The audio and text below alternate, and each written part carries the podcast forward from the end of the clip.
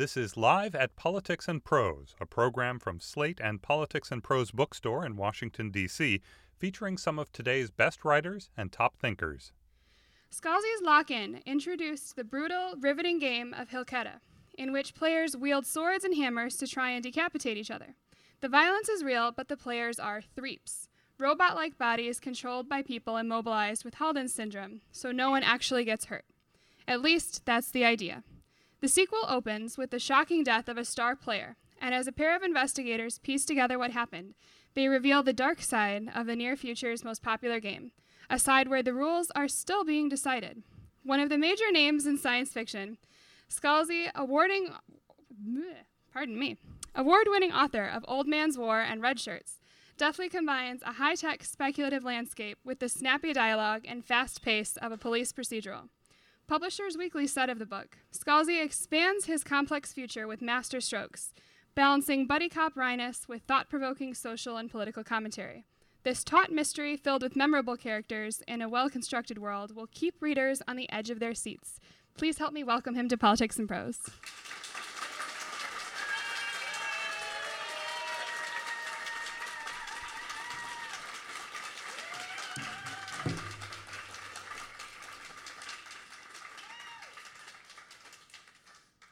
I don't need your pity. so I got here a little bit early and I walked around because I've never actually been to this area before. I think it didn't ex- didn't exist, like literally didn't exist until like last year or something like that. So, which is why it's not in the book. Um, and uh, I liked it. I, it's actually pretty nice. I went over over there and I had crab balls for dinner, which is not nearly as dirty. I discovered as it sounds uh, and uh, I, you know, had a wonderful time. So I, I don't know if many of you know this, but I actually lived in the area for uh, a number of years back in the, the 90s, um, as I, I, like to describe it, uh, back when um, back when AOL was Google, um, and I really enjoyed it. And it reminds me when like, I would go visit Google um, you know, and they'll give you a tour and they'll be like, and here's where we have our chef, and here's how, where we have the masseuse, and this is where, you know, we have the dog runs. And I was like, this is just like AOL in the 90s. And they did not appreciate that very much. the one side effect of, uh, of having the crab balls and, and hush puppies for dinner is that I'm now at the moment chewing gum um, because otherwise this front row would be assassinated by my breath. So. Excuse me for a moment. I'm about to do something I don't advise children ever do. That's seven years. Okay, I didn't know this was going to be filmed, so I'm very excited. Everybody gets to see my sexy, sexy dad bod. this is why, by the way, middle aged guys have these shirts because these shirts are dazzle camouflage, right? We know he's overweight, but we don't know by how much. Well done, me. Okay, so here's what I'm going to do. I'm going to read uh, tonight uh, a couple of things. Um, I'm supposed to keep the reading and Q and A down to about an hour, and I've already burned four minutes of that. Um, so I'm going to go ahead and read from chapter two of Lock In, um, but then I'm going to read you um, at least one thing uh, that is brand new, no one's heard before except on the tour. As thank you for you guys, um, and that will be uh, a, another short story and then we will ask questions. So be ready for uh, asking of the questions. If you don't ask questions, I will stand here awkwardly until we run out of time. That's fine. I'm used to standing awkwardly. So. So let me talk a little bit about uh, Head On, which of course is the sequel to Lock In. Um, how many of you have not read Lock In? It's no shame. It's okay. We're yeah, we're all we're all friends here. Okay. Um, one, I hate you all. Um, uh, and the second thing, I need to give you a background. In the world of lock in, which takes place about uh, 20 or 30 years in the future, here in Washington, D.C., um, there has been a, a, worldwide pandemic called Haden syndrome, uh, and it exhibited itself first by a fever and then by a uh, uh, meningitis-like symptoms, and then one percent of the population worldwide uh, is locked into their bodies. Their brains are working just fine, but their bodies don't move. Uh, one seems like eh, it's an acceptable number, but you begin to realize just how many people that is worldwide. Um, and a and a uh, basically moonshot of technology uh, is used to help get people out of the brains with uh, neural networks, which allow them to communicate with the outside world. The Agora, which is an online uh, world uh, that, thanks to the release of Ready Player One, the movie, I can tell you is not unlike the Oasis. And you're like, oh, now I get that. That makes sense. Um, and then these things called Threeps, which are android bodies um, that they pilot around. Um, and the Android bodies are really cool. And the first time you see them, of course, it's amazing. The you know 25 years on, they're just people who happen to use Android bodies. Um, one of the things, though, is that Haden's makes the world different. You know, when one percent of your body, uh, one percent of your population is walking around in Android bodies, eventually um, that begins to shape culture. And one of the things that is created is Hilketa. Uh, it's a Basque word. It means murder, um, and it's a and it's a sport where the, the short version is you have 11 people on two teams. Uh, the uh, attacking team runs towards the defensive side of the field, rips the head off of one of the defensive players, then runs it back for a goal. And you can do that because these are android bodies. You know, they aren't uh, real people, so you don't actually have death and blood and, uh, you know, recrimination. But what happens as we start this uh, particular uh, book is that indeed um, one of the players dies on the field. Not supposed to happen, um, and yet it actually does happen. And when that happens, it happens at the worst possible time for the North American Hilketa League uh, because they are having their last exhibition game of the year. They are trying to uh, get investors, including the father of the protagonist, Chris Shane, to invest millions uh, in both an expansion team here in the Washington, D.C. area. Uh, and also in new leagues that are going to be forming in Europe uh, and Asia. And uh, so, as we start this chapter, I'm going to read you the second chapter. Um, this death has just happened. Uh, Chris Shane, who is an FBI investigator, who is also a Haden uh, and had in the previous chapter been confused for uh, the wait staff, um, is now has called their partner uh, Leslie Van, who is also an FBI agent, and they are trying to figure out what happened. Chris was already there because their parents were being wooed and by the NAHL to be part of the new investment team. Um, and so when the death happened, they were right on the scene. So here we go, chapter two. Well, this is fun, Van said as she walked up to me. Around us, the corridors of the stadium were in chaos as league apparatchiks hustled would be investors into the private areas for discussion. Metro crop, cops and stadium security uh, managed crowds shocked to learn about the death of Duane Chapman, who is the dead uh, player, and press members flitted everywhere looking for stories to file. Can everyone hear me, by the way? Okay. Are you caught up on the news? I asked. I heard about the player death on the way here. They did a live broadcast of the press conference. Did you listen to it? I nodded. Well, I did that between trying to get someone to talk to me. Are they shutting you out? They're not exactly shutting me out, they're just not paying attention to me as they run by. You need to be more forceful. I think I need not to be in an android body. That's an irony for you, considering where we are. The whole day has been like this so far, to be honest. I bet. Van stepped back to avoid being collided into by a hurtling apparatchik. Why didn't you stick with your parents? I'm sure they're somewhere in this maze being fluffed by a Hilketa League executive. You could have listened in. One, that's an image I never needed in my brain, and I will make you pay for it I said. Van did not seem impressed by this threat. Two, I foolishly thought that someone might be actually willing to help out an FBI agent. Yeah, Van said. So why don't you try to locate your parents and find out what the league has been saying to them about this little event? And meanwhile, I'll grab one of these flunkies passing by and make them give me someone to talk to. I don't think I'll be able to find them in this place. Van stared for a minute. It's called a phone, Chris. She strode off in search of someone to threaten. I have no idea where we are, my mother texted back when I sent to her. I felt a moment if, of real, if futile, vindication at this, but not too sc- far from the skybox, I think. I'll come find you, I sent, then looked down at the endless corridors. I remembered I was a trusted contact for my mother and pulled up her location on an internal screen.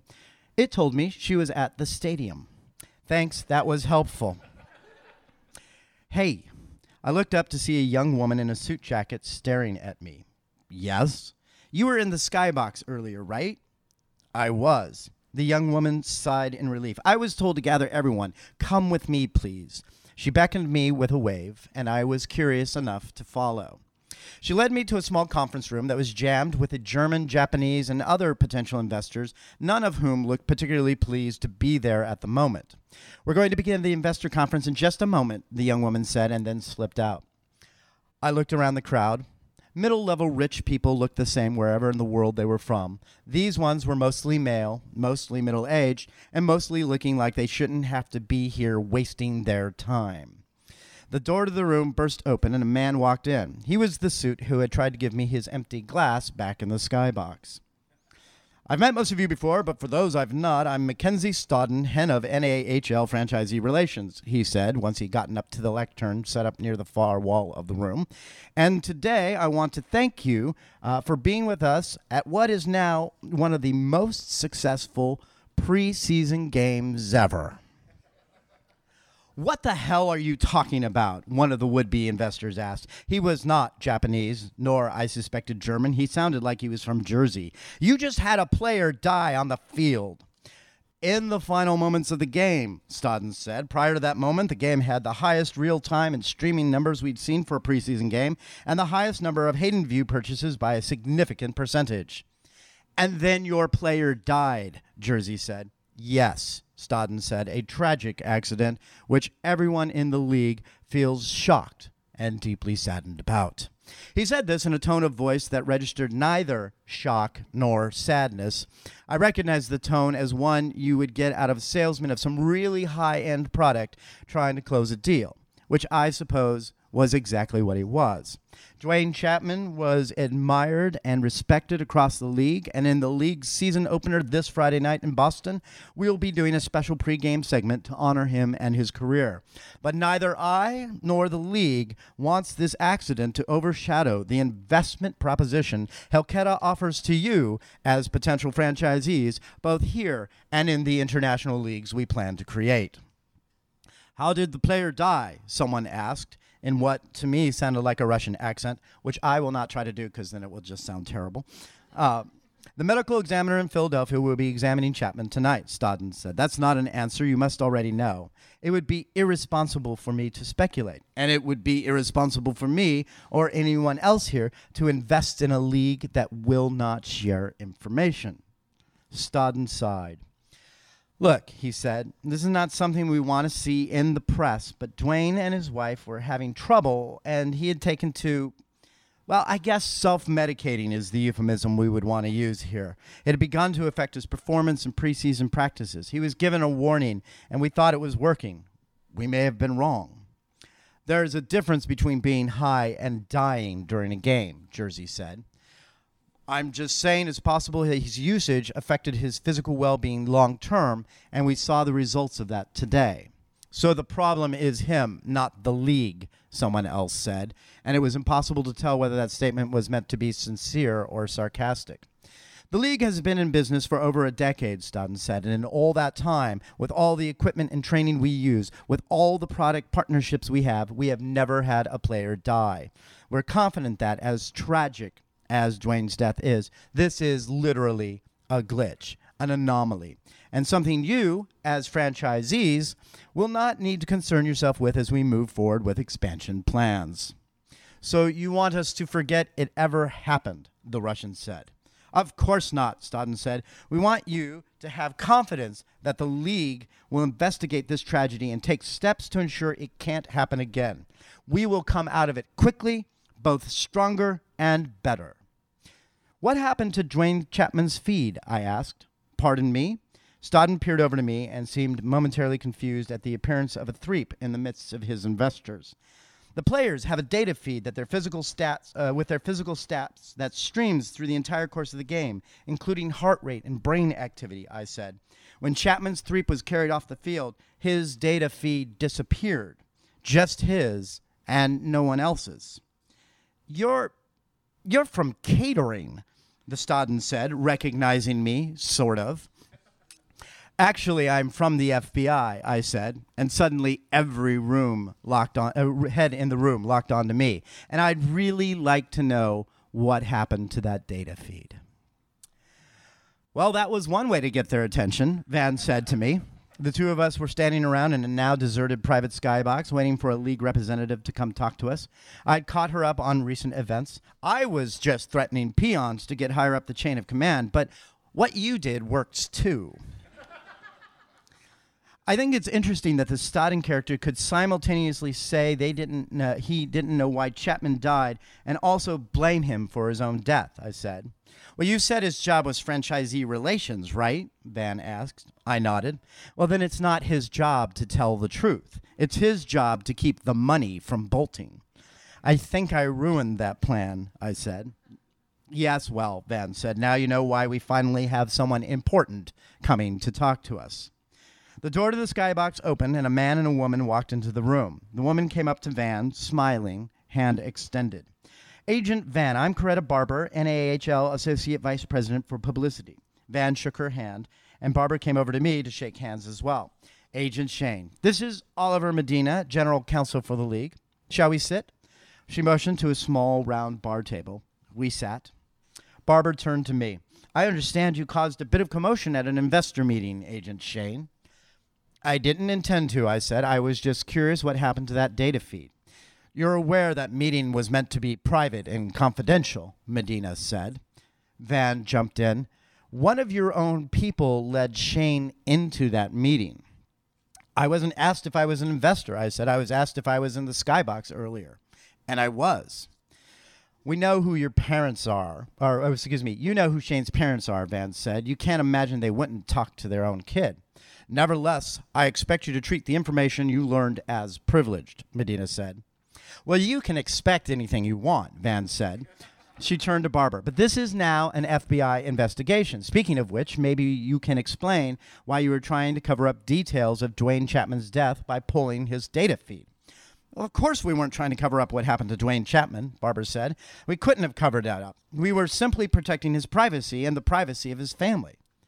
His privacy, Van said. That's right, Barber nodded. 40,000 people in the stands watched Chapman die, Ms. Barber. No, 40,000 people watched a threep being taken off the field, Barber said. It's not the same thing.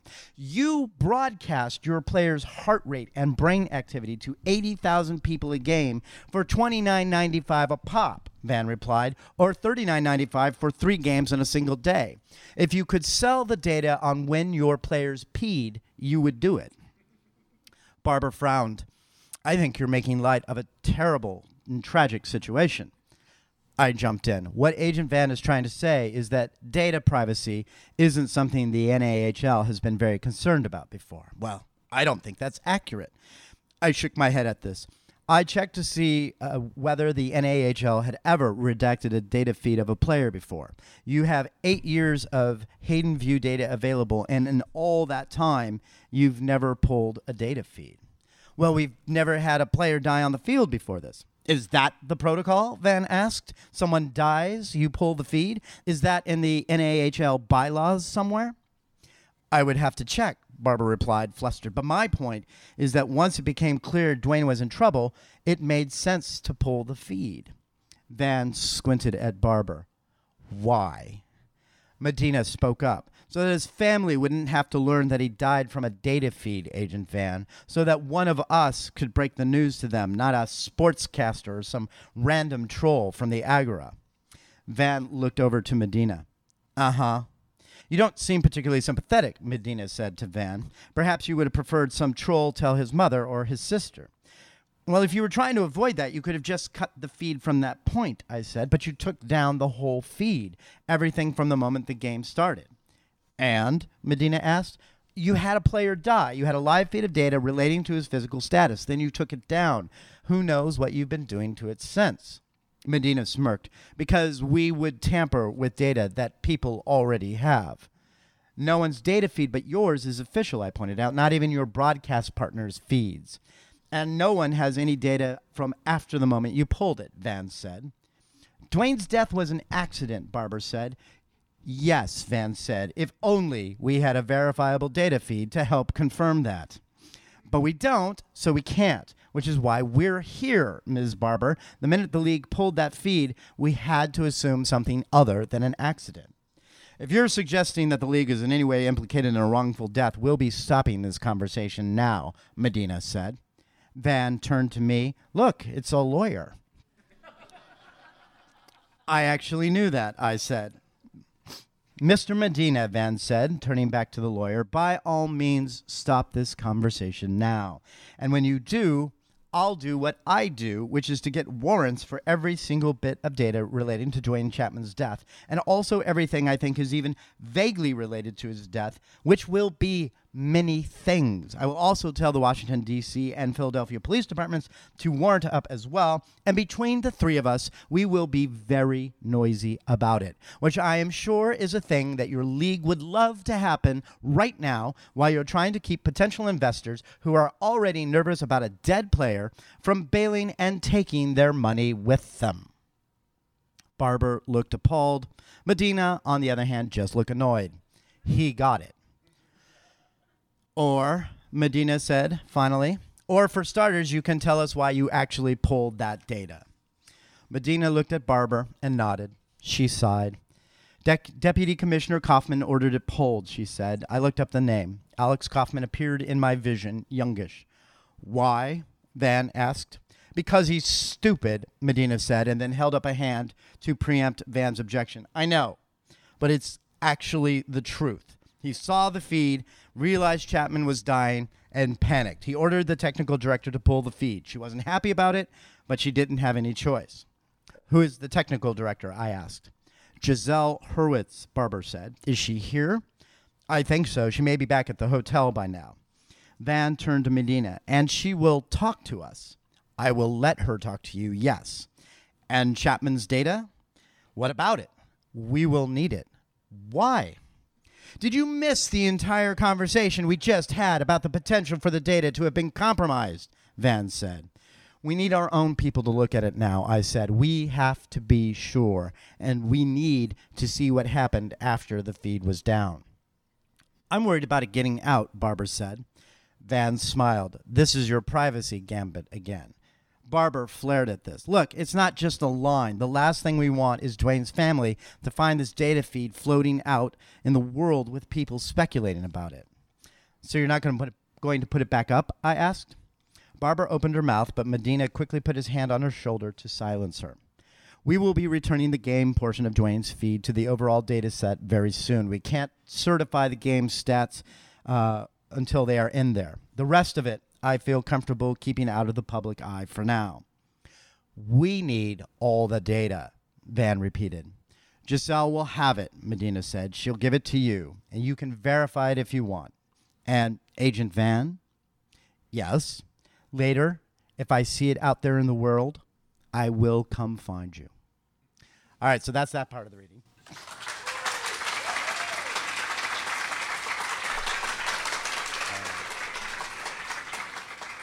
Hold on, I gotta wake up my computer. Uh, there it is. It's awake now. Uh, what time is it? 7:25. I want to keep. Uh, I assume you guys will have questions, so I want to actually give us a, a, fair amount of time for the question and answer period. Um, so uh, I will do one more reading, and this reading, one of the things I like to do because people come out on uh, weekdays when they have to go to back to work and do other things uh, to come see me is to basically reward you all with things that nobody else gets, right? Um, and uh, in this case, that means that I wrote a short story that I uh, have specifically for this tour um, that hasn't been released anywhere else. Uh, and nobody but the people who have come to the tour uh, have uh, heard it at all. So this is this is special to you as my way of saying thank you for spending your what day is this? Oh my God, Wednesday tour brain is a thing, right? This is a, this is a real live actual thing, and this actually. So I've been on the on on the road for um, I think nine days now, and um, and uh, which is which is fine because last year um, I actually had a five week book tour, and at the end of the five week book tour, I just I I just didn't even know what my name was anymore. It's like people would I would sign, be signing people's books, you know, and I'd be like, "What's your name?" Bob. Okay, Bob. Bob. Stay sweet, you know. And then what's what's the next book? What's your name again? It's Bob. Still. Bob.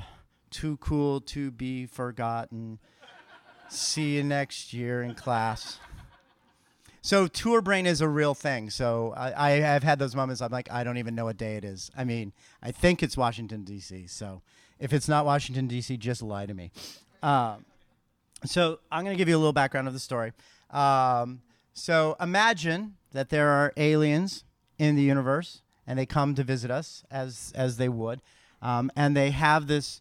Uh, pla- uh, intergalactic government, which they call the Intergalactic Federation, Feder- Federation I always mess up that word, Intergalactic Federation of Civilizations. And we're like, oh, that's so cool. Can we join your Intergalactic Federation of Civilizations?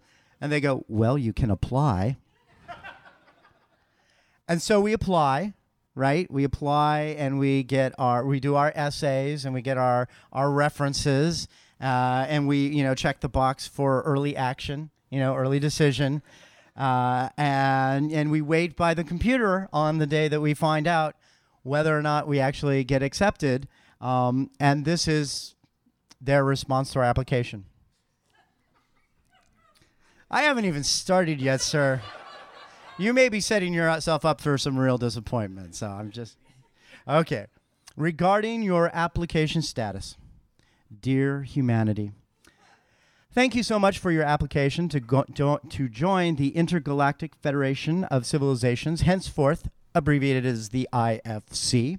We regret to say that after careful consideration by our admissions committee, we are currently unable to offer you admission either as a full or probationary member of the IFC. Indeed, I have to confess, there was serious consideration as to whether we should refer your application to the Containment Committee as possible evidence of the need for a quarantine of your planet and sequestration of your species. But after a close vote, we decided simply to table the matter and move on.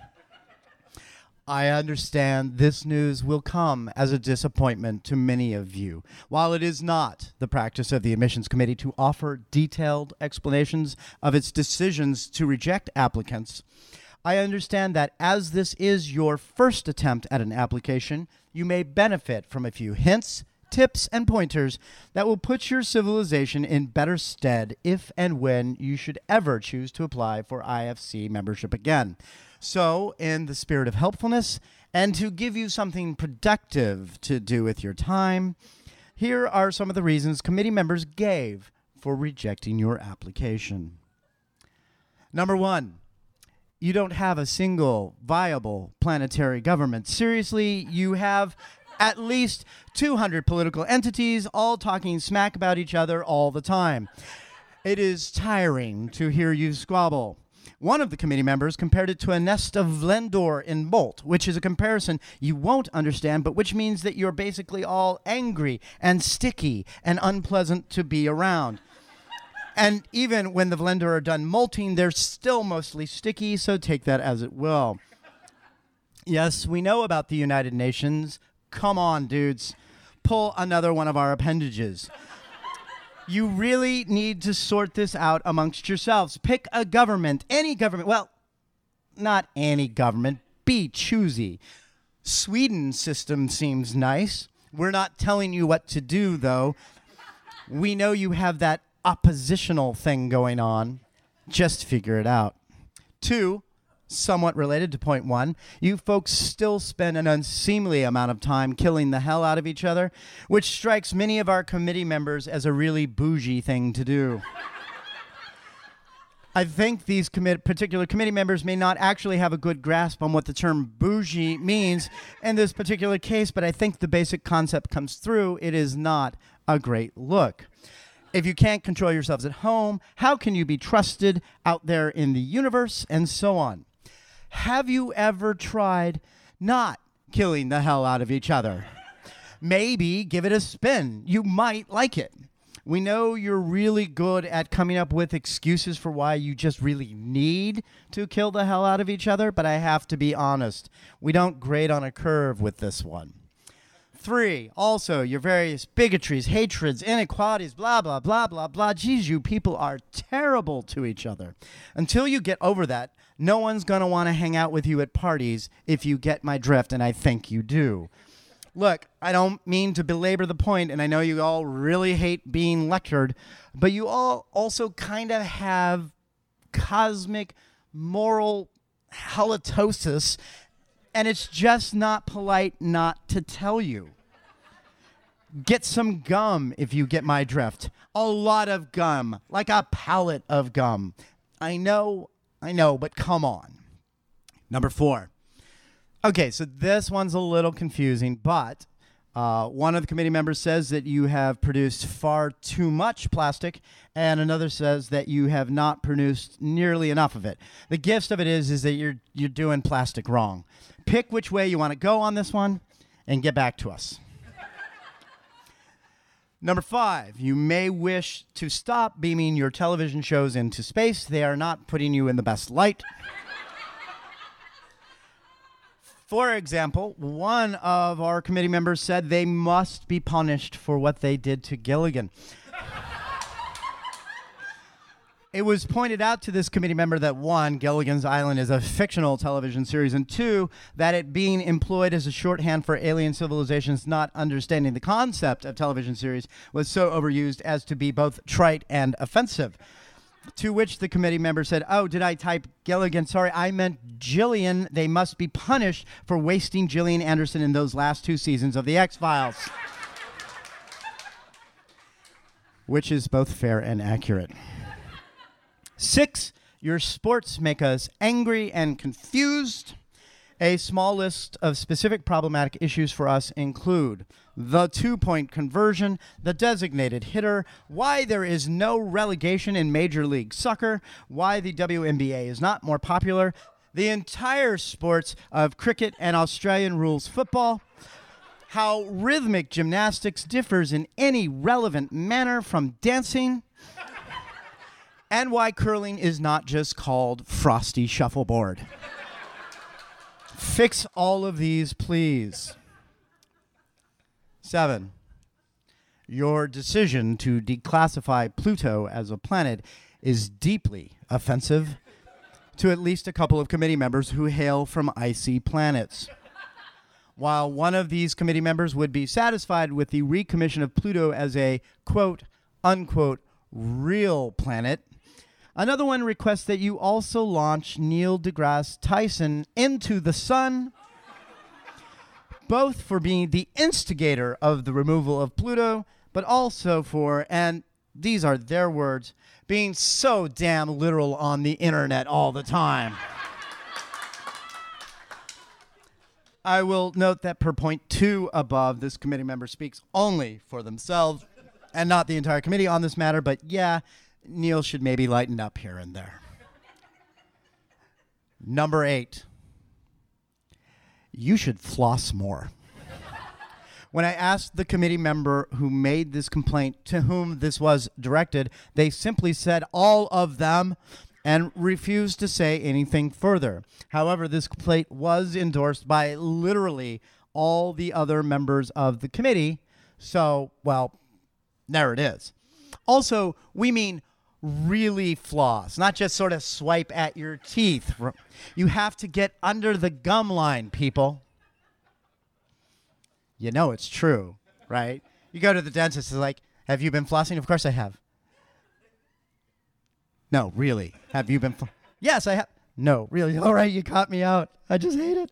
Uh, law number nine. This line item is a grab bag of things we want for you to consider, uh, and in no particular order be kinder to each other, feed the poor, stop heating up your planet, hydrate, exercise a little more, eat meat a little less, put out Half Life 3 because we think that story is hilarious, give George R. R. Martin a break on his writing schedule, canonize Prince, David Bowie, and Janelle Monáe, more pictures of pets on the internet, sell Lin Manuel Miranda on Hamilton 2 The Quickening. Tell your friends and family you love them, and for God's sake, stop electing so many exasperating, venal, and greedy people. It's really not a great long term plan. 10. Finally, you should be aware that humanity was not the only group from Earth petitioning to be let into the IFC. We also have applications from the cetaceans, the corvids, and a joint application from the cephalopods and the blattodians, where the octopus and squid handle the oceans and the cockroaches and termites deal with the land. I have to tell you that each of these applications got a lot further along than yours. And not just because they are neither actively warming up the planet nor wasting the talents of Gillian Anderson. Maybe you humans should look at what they're all doing right. Or don't. We're not the boss of you.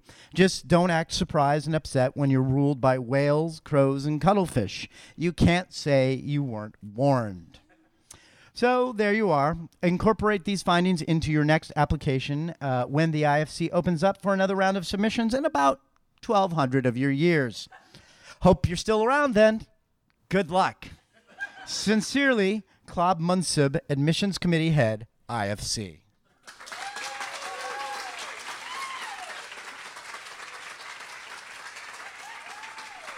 I mean,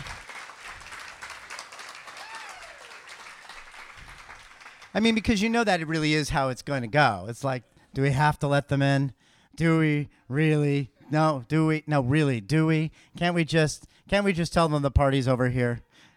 That's pretty much how that's going to be. Okay, so now we're going to go to question and answer time, uh, which uh, often is the most amusing part of these things. Um, and here are the rules as I like to describe them for you so we all have a grounding on, on how this is going to go. Um, you can ask me anything you want. You can ask me about the new book. You can ask me about other books. You can ask me about upcoming books. You can ask me about the uh, upcoming uh, television and film adaptations of works. You can ask me about uh, publishing and writing. You can ask me about politics. You can ask me personal questions. You can ask me about burritos or churros or cats, sir. It's not that bad. He's like, no, don't no one ask him about the burritos. Which means, of course, someone will ask me about burritos. They asked me about burritos last night. I went on for 20 minutes, so be prayer. The first three rows will get wet. Um, but so you can ask me any question you want, and I will answer. Sometimes the answer is, I can't believe you asked that question. You are a terrible person.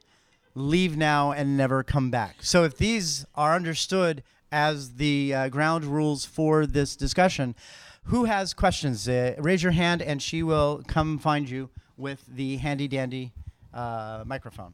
Okay, first question, uh, general question. When you're, you're a science fiction writer, how much do you do research on the science for your writing?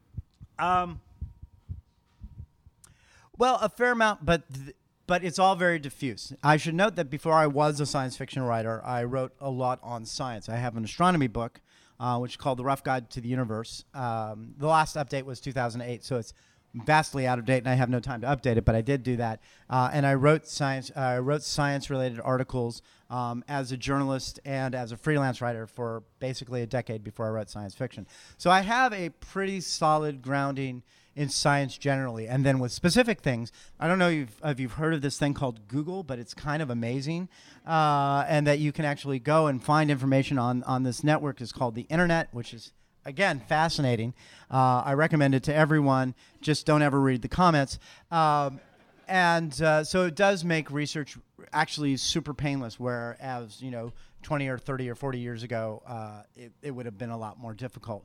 Um, so I have a good basic grounding in science, um, and then when I need to do a deep dive, it's actually really simple to do. Um, and I do have a philosophy of science as it relates to science fiction, um, which is that as much as humanly possible, you get what we already know about science uh, as correct as you can, and then extrapolate from there. So, for example, that is why there in any of the books of mine that you read, there's no actual faster than light travel, because I very strongly believe that the speed of light is is actually a law and not just a good idea. And so, that being the case, I have to invent new ways to actually get around uh, the speed of light. So skip drives, uh, the flow, all these other sorts of things that are uh, speculative, uh, that are that are not really bounded in science, but adhere to well, you can't go faster than the speed of light, and you wouldn't want to because you hit things at the speed of light or near the speed of light, you go kablooey. Um, and so uh, that makes uh, it makes for better science fiction in, in my uh, in my expertise. And one of the things that I did uh, as part of my life experience is I was the creative cons- consultant for Stargate Universe. Um, and one of the things that I had to do is not all, every writer there was 100% down with the latest science. So I would have to. So, you know, when you go to a convention and they have this panel about whatever TV show it is, let's say it is Stargate Universe, and they would have been, so in episode three of season one, you said this happened. And then, but in episode seven of the second season, uh, you contradicted it. And I was just wondering why you did that. Is it because you're failures? Um, and my job as the creative consultant was to be the nerd that kept that nerd from having his joy. so, and most, and the whole point of that was like, if you got the science right, then nobody would notice, and that's the way it is. But I would notice. Like, for example, if you ever go back and watch Stargate Universe, which you should, the two seasons of it were great. I know how it's supposed to end. I won't tell you.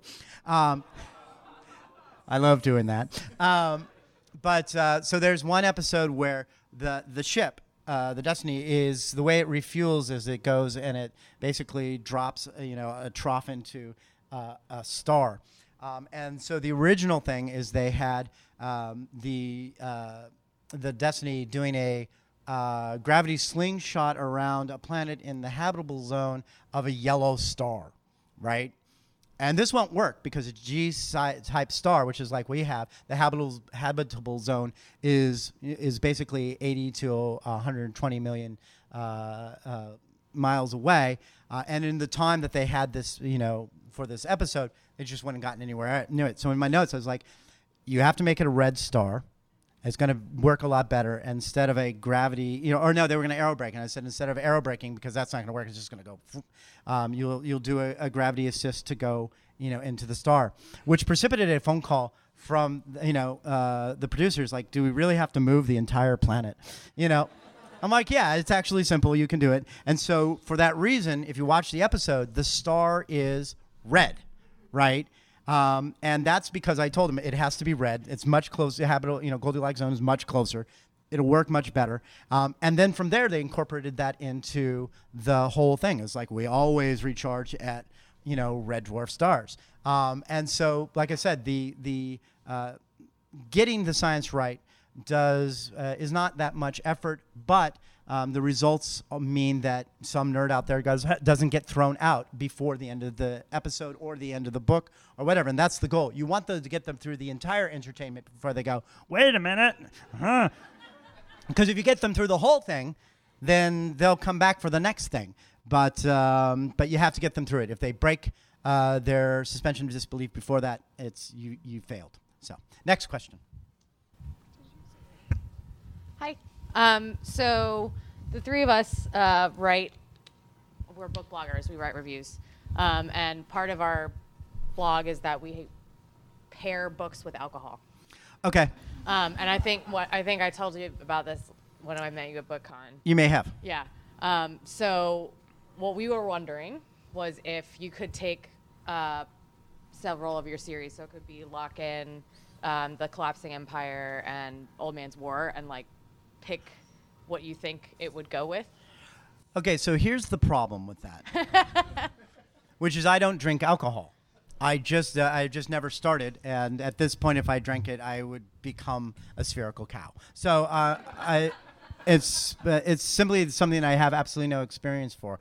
And I will give you a, a, a short story re- that relates to this, which was a number of years ago. Uh, I um, uh, I gave a friend of mine for Thanksgiving a really excellent 19 year old scotch. And he was very excited about that. And he had some, and my wife had some. Uh, and my daughter, uh, who knows I don't drink, she says, Aren't you at all curious? This is a very expensive sort of uh, alcohol that you gave him. Uh, and I said, It would be wasted on me because I literally have not developed the palate to tell the difference between really good 19 year old scotch and carbonated iodine water right? I just literally can't tell the difference between the two of them. So it, it's not going to work for me either. Same with like beers. I understand, you know, I, I can say, oh, yeah, no, IPAs are really hoppy. I have no idea what that actually means. They're so hoppy. They're so hoppy these days. Why do you know? I prefer a lambic, you know, because why not? They're very fruity. And I'm just like in my my my brain is going, you're so full of it. Um, so literally, I am the last person in the world who should be asked to do these pairings because I would be like, I would take Lock-In and I would pair it with uh, vodka and uh, a a uh, hubba bubba and and a cat, you know, angry bubble cat. You know, it's a great drink, and I otherwise yeah, I'm I'm of no use to you, and I apologize for that. How about food? Oh God, it's a let uh, let's let's con- reconvene on that because we want to make sure that other people get questions in. So, uh, anyone else? Raise hands.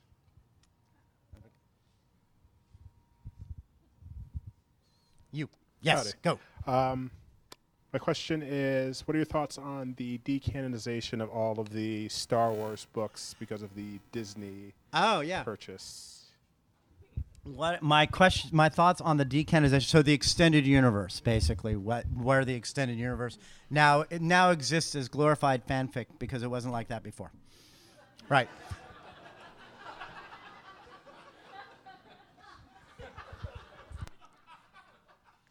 First, a philosophical statement because I think this is important to lay out, which is that I believe in many ways that the, the purchase of Lucasfilm um, by Disney was one of the best things to happen to the Star Wars universe. A controversial statement, I know, but I will explain why, which is that if you've watched the prequels, which don't exist, um, then you'll know that they were not basically written with a generosity of spirit towards the audience is the euphemism I think I want to use there. Basically what happened with them was George Lucas decided that he was going to tell a particular story and he was going to tell it a particular way. Uh, and if you got it, that was great. And if you didn't, oh well, right? Um, and he was, and his own internal development of it was so internal. I don't think he actually told the actors, right? Uh, about uh, what it was that he was planning uh, planning to do with them. And he didn't seem like, if you watch the the prequels as well, it doesn't seem like he's having fun as a writer or a director. I feel like in in many ways he he felt psychically coerced to do the uh, the prequels in you know, for various reasons. Um, and while people still went to them and people still uh, theoretically enjoy these films that do not exist, um, ultimately they were a failure not of story or detail, but uh, just lack of uh, lack of basically generosity to the audience. So when he sold it to Disney, I, w- I wrote, I was like, we will get a good Star Wars film out of this because Disney is this hideous corporate entity that will take over your life as much as it possibly can. But the way that it does it is by entertaining the hell out of you. And the way that they do that is by not being stupid about it.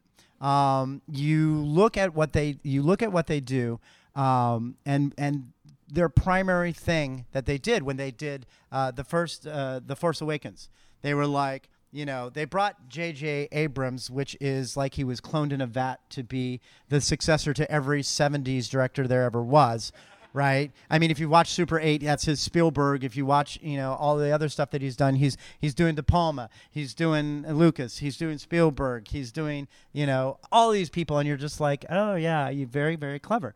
But that's exactly what it needed. People wanted to get that Star Wars feel. They brought back the Kasdans uh, to uh, write the script. They uh, so that they would have the interplay between the characters. The very first time uh, that Poe was like with um, uh, what's what's his name, the masked dude.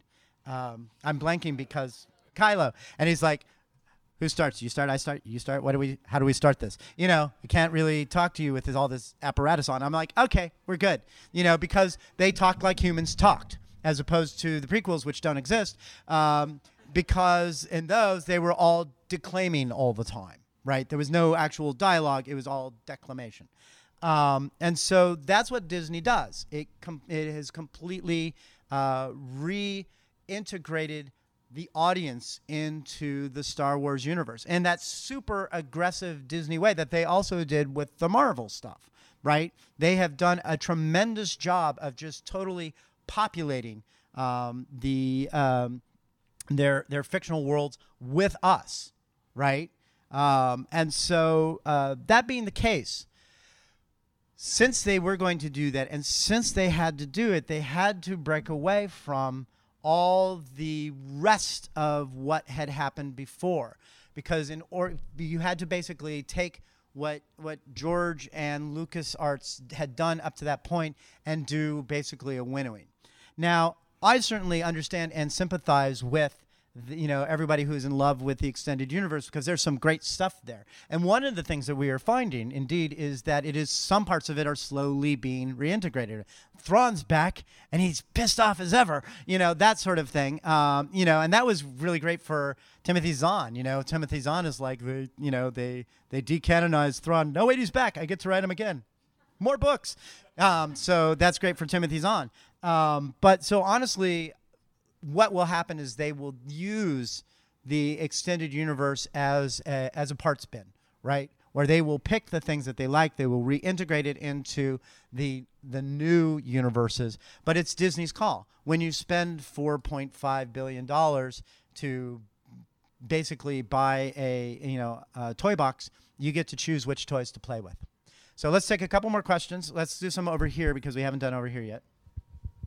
Okay, well, simplify the question. A burrito to eat head on by. A burrito to eat head on by. What?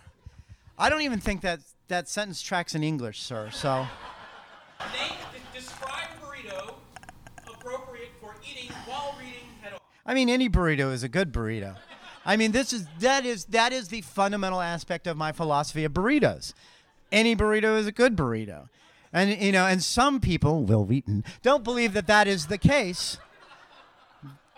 Some people, Wil Wheaton, are burrito prescriptivists, which means that some people, Wil Wheaton, do not have joy in their lives. Whereas I, as a burrito descriptivist, uh, very strongly believe that a, a burrito can be what, pretty much whatever you want to be, except that burritos, I mean, tortillas are the foundation of a burrito. If what's inside the burrito is meant to be warm, it's a burrito. If what's inside the burrito is meant to be cold, it's a wrap. It's that easy, people. it's just that simple. One last question back here. Um, so half an hour ago, I tweeted, I got wildly drunk on a Wednesday and stumbled upon John Scalzi doing a reading, and somebody responded, no matter how drunk you get, don't let him feed you a burrito. And I would just like to understand the history behind this.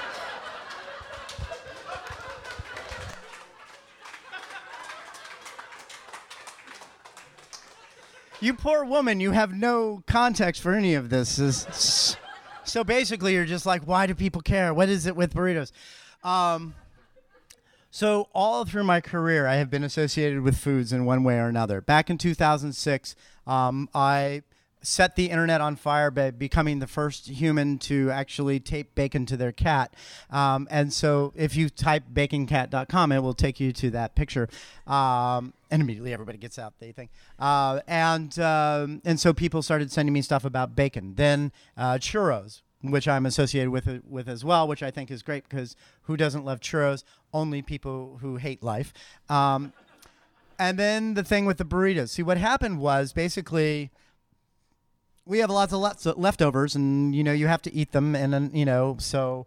Uh, I will basically just put them all into a tortilla, wrap them up, nuke them for about 60 seconds. And so it would be like uh, General Chow's chicken, Munster cheese, mustard. It's a burrito. Which is why I have the sexy dad body. yes, dad bodies unite. No, don't let's actually unite. That would be. This is a family show. Um, but uh, and so what I would do is then I would uh, so I would take these leftover burritos and I would take pictures of them and put them on the internet. You know, today's why because that's what Twitter is for. right? I mean, your choices on Twitter are angry, angry president or me with burritos. You make the you make the call.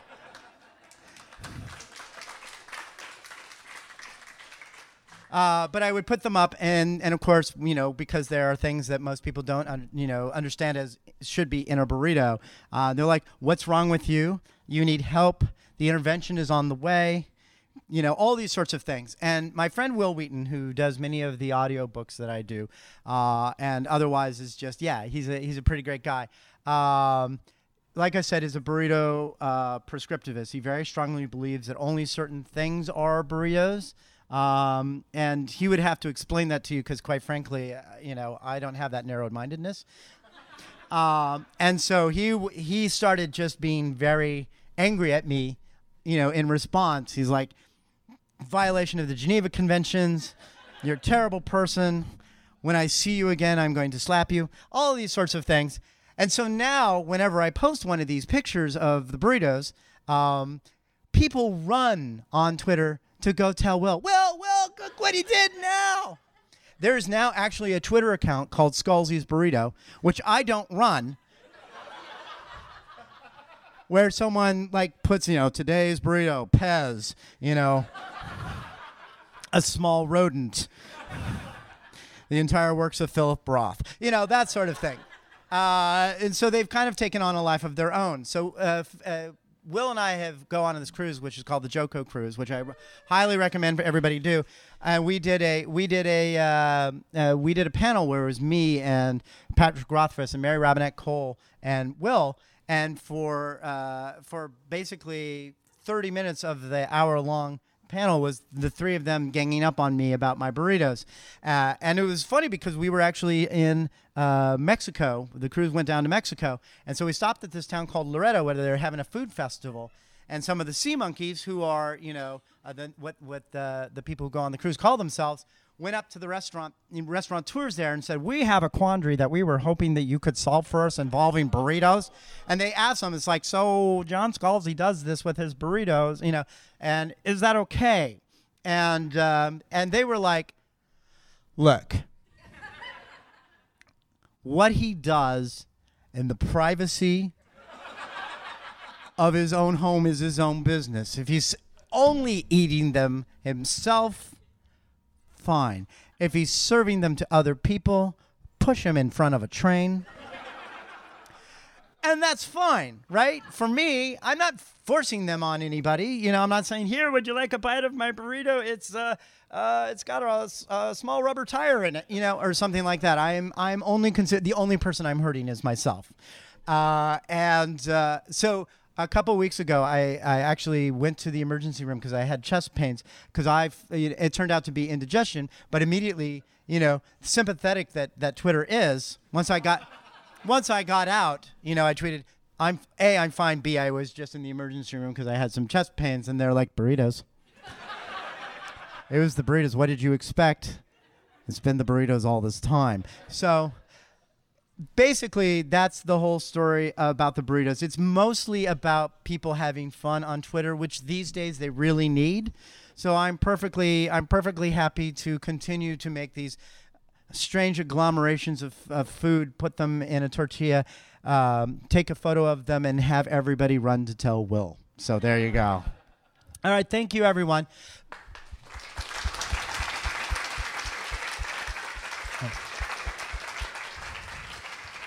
I believe she is going to tell you how we're going to do the signing process, so I'm going to let her do that. But before I do that, uh, I do want to say one last thing, which is I'm here because the Politics and Prose people were very kind enough to give me this space. You're here because this bookstore is here. Um, they uh, this is a brand new place. Uh, it really would be uh, important to me that you support the bookstores that are local to you, they're independent, that they uh, make a difference in their community. So I'm asking you before you leave here today, buy a book. Now, as it happens, my book is on sale, so that's good. But even if you do not buy my book, buy a book here so that you can let Politics and Prose know how much you appreciate everything they're doing for the community, for authors, and for you. Thank you. Thank you so much for that.